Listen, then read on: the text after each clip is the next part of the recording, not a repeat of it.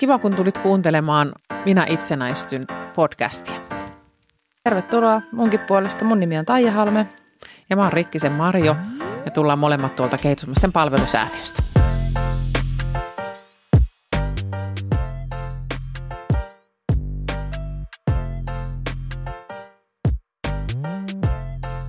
Tänään me ajateltiin teille kertoa sellaisten ihmisten tarinoita, jotka on jo muuttaneet itsenäisempää elämää sinne omaa elämään. Kyllä, vertaisten kokemuksia vähän ja aloitettaisiko me Heinillä Marista? Sehän vaan passaa. Marin tarina löytyy tuolta meidän kehitysmaisten palvelusäätiön nettisivuilta tällaisesta itsenäistymisen kevät videosarjasta. Marin vahva viesti taitaa olla siellä, että hänellä oli niin kova halu päästä asumaan omilleen, omaan asuntoon. Kyllä, ja, ja Marikin lähti harjoittelemaan sitä asumista vähän niin kuin Sami, mistä me puhuttiin jossain toisessa jaksossa. Sami lähti harjoittelemaan asumista niiden opintojen myötä, niin myös Mari lähti harjoittelemaan sitä itsenäisempää asumista sitten opiskelujen yhteydessä. Mm. Mari kertoo siinä videolla, että siellä kun vanhemmat ei ollut auttamassa, niin sitä oli vähän niin kuin pakko itsenäistyä. Ja sitten sitä vaan oppi tekemään niitä juttuja siellä hiljalleen. Kyllä, ja näinhän se meillä kaikilla on, että, että siinä me pikkuhiljaa niitä opitaan, kun, kun sitä vastuuta meille kasautuu, kun me itsenäisemmin elämään muutetaan. Mm. Se ehkä vähän voi olla niin, että kun siellä äiti ja iskä helmoissa asustaa, niin ne vanhemmat sitten tukee siellä pikkasen liikaa. Oisko noin? kyllä, kyllä se näin just voi olla, että, että me vähän varmaan se onko se meidän äitien niin kuin helmasynti, että, mm. että me vähän autetaan semmoisissakin asioissa, missä se lapsi varmasti pärjäisi jo itsenäisemmin, mutta, mutta me halutaan olla, olla niin, kokea jotenkin itsemme varmaan tarpeelliseksi. Varmasti sitäkin. Mutta tärkeää olisi kuitenkin lähteä pohtimaan sitä, että mitä asioita se meidän perhe aikuistuva nuori osaa jo tehdä itse ja sitten myös kyllä sitä, että no mi- mihin asioihin hän sitten tarvii sitä tukea. Ei pitäisi mennä liikaa tekemään puolesta, vaan antaa sitä mahdollisuutta kasvaa ja oppia. Ehkä vähän niin kuin haastaa myös niitä vanhempia siihen, että kyllä mä nyt osaan ja voin tehdä tämän homman itse. Kyllä, kyllä. Ja just se, että, että tota, jokainen meistä kuitenkin tarvitsee sitä jossain asiassa sitä tukea. Niin ihan lähteä tosiaan niitä, niitä miettimään ja, ja niin kuin pohdiskelemaan ja myös ehkä kirjaamaan ja haastamaan itseänsä sitten myös oppimaan niitä asioita. Ja tuotahan se Marikin taitaa vähän siellä videolla sanoa, että täytyy vähän niin kuin haastaa sekä itteensä että niitä vanhempia siihen, että kyllä mä osaan. Kyllä. Ja sitä rohkeuttahan siinä kuitenkin tarvitaan siinä itsenäistymisen kynnykselläkin kuitenkin. Että kyllä se on semmoinen rohkeakin liike sitten se, että lähdetään sieltä lapsuuden kodista. Kyllä. Siinä videolla tuo Mari muuten pohtii sitä myös, että on ollut upeaa huomata se, että pärjää. On tullut itselle se vahvistus siihen, että mä osaan. Kyllä, ja sitä me kaikki kaivataan, totta kai, niin asiassa kuin asiassa, että, että me, me huomataan tai joku sanoo meille, että sähän ootkin tosi hienosti ton asian nyt oppinut tekemään itse, niin se tuo meille semmoista itsevarmuutta sitten, sitten ja ehkä rohkeutta myös kokeilla jotain uutta asiaa sitten. Kyllä. Toisaalta myös sitten voi olla tilanteita, joista kaikki ei ole mennyt ehkä ihan niin. Ja siellä itsenäistymisen kevät videosarjassa aiemminkin ollaan puhuttu jo Naumasen Samista, niin myös hänestä löytyy sieltä se video ja tarina. Ja Sami kertoo siellä, että välillä hän on kokenut olevansa tilanteessa, että kukaan ei ole auttanut, vaikka hän olisi sitä apua tarvinnut. Kyllä, se on toisaalta tietysti kur, kurjalta kuulostava juttu, että, että Sami on kokenut, joutunut kokemaan tämmöisen, että ei ole, ei ole saanut apua ja tukea silloin, kun olisi niin kuin tarvinnut sitä. Mutta Sami onneksi siellä videolla kyllä tosi hienosti kääntää sen sitten toisinpäin, että hän sanoo siellä, että, että tota, ne ratkaisut on niin kuin tehnyt hänestä vahvan, että hänen on ollut pakko tehdä ne ratkaisut ja sitten kun ne on tehty, niin hän on saanut niin kuin semmoisen vahvistuksen niistä. Mm. Että niissä vaan voi kasvaa ihmisenä sen kautta, että tekee pakon edessä niitä itsenäisiä ratkaisuja ja pikkuhiljaa rakentaa sitä omaa tulevaisuuttaan silläkin, silläkin tavalla. Kyllä. Ja Sami on vienyt sitä asiaa itse asiassa niin kuin vähän vielä astetta pidemmälle, että hän on lähtenyt sitten pohtimaan sitä, että kuka häntä sitten tukee ja auttaa, kun niitä omia vanhempia ei enää ole. Muistaaksä, mitä Sami siellä pohtii? No joo, muistan. Sami puhuu siitä, että hän aikoo miettiä sit siinä tilanteessa, että kuka voisi olla tämän asian asiantuntija, että kuka tutuista voisi olla sen tyyppinen, joka osaisi ottaa tämän haasteen vastaan ja auttaa ja tukea Samia sitten siinä tilanteessa. Sami tässä meilläkin monesti, kun ollaan tässä samassa työyhteisössä, niin pohtii paljon asioita, on semmoinen pohdiskeleva kaveri kaiken kaikkiaan, niin, niin, niin mä voisin ajatella, että ei Sami ehkä multa tule kysymään, jos on tietoteknisiä haasteita hänellä. Joo, kyllä mullekin tulee eräs toinen työkaveri mieleen, kenenkä puoleen saattaisin näissä asioissa kääntyä. Kyllä, että, että se on niin kuin tosi hienosti ajateltu Samilta, että hän on miettinyt niitä juttuja ja, ja varmasti niin kuin, meillä jokaisella on joku semmoinen vahvuus, missä sitten voidaan tukea toinen toistamme. No juurikin näin. Mutta sä kuulijana voisit lähteä itsekin miettimään, että minkälaisissa asioissa sinä koet tarvitsevasi vahvistusta ennen muuttoa. Ja samalla voisit miettiä myös sitä, että mikä olisi se sinun vahvuus, jota voisit sitten jollekin kaverille vaikka neuvoa ja opastaa.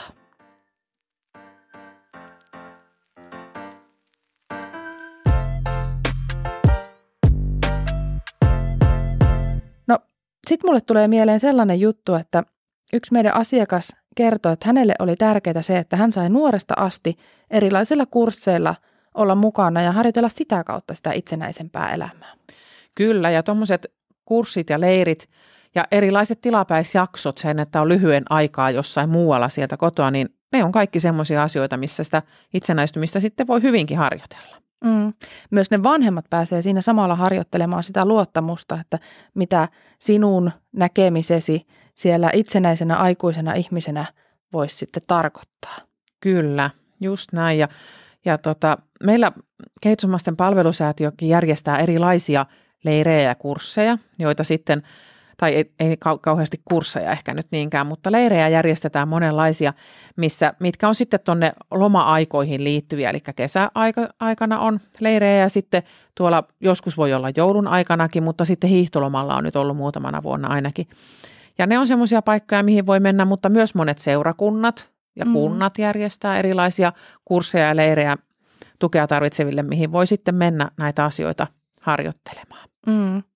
Ja mulle tulee mieleen yhden äidin kommentit, kun mä kerroin, että nyt on tällaista nuorten leiritoimintaa, että ei kun vaan sinne viet nuoren itsenäistymistä harjoittelemaan. Ja se äiti vähän katteli ensin mua, että no mikähän nyt tämä, että ei hän halua pakottaa nuortaan lähtemään pois kotoa. Ja sitten kun mä sanoin, että no sehän on sitä nuorten omaa aikaa, että siellä ne menee kimpassa ja tekee niitä nuorten juttuja, niin se äiti hyvä, että ei purskahtanut itkuun, kun totesi, että hän ei ole tullut ajatelleeksi sitä nuoren kannalta. No niinhän se onkin. Sehän on sille kivaa aikaa. Mm. Niin, ja sitten heillä on siellä niinku heidän omia juttuja. Se onkin ihan tosi tärkeä juttu. Ja meidän ryhmälomituksissa on niin kuin paljon tätä nykyään, että, että mietitäänkin vähän, kunta miettii, että ketkä on aina yhtä aikaa siellä, siellä ryhmälomitusjaksolla, että, että silloin sitten, sitten he olisivat semmoisia kavereita, ketkä vois niin kuin, ihan tällainen, niin kuin, niin vois kaverit lähtenyt vähän yökyläilemään. No just näin. Niin sillä tavalla yritetään niitä järjestää. No, tulisiko sinulle jotain muuta mieleen, miten tuota itsenäistymistä voisi sitten harjoitella vielä? No mä ajattelin että meidän perheen lomitusta, että meillä on tota, noita meidän työntekijöitä, jotka tulee sinne tukea tarvitsevan ihmisen kotiin. He voi siellä, siellä sitten sen tukea tarvitsevan lisäksi myös niistä sisaruksista pitää huolta ja vanhemmat voi sitten tehdä tehdä niin kuin omia juttuja silloin, että he voi lähteä joko pois kotoa tai, tai tehdä vaikka niiden toisten sisarusten kanssa sitten jotain, jos haluaa. Ja se on yksi keino myös sitten harjoitella sillä pehmeästi sitä, sitä itsenäistymistä, kun ajattelee, että saa olla kuitenkin omassa kotona. No kyllä, juurihan näin.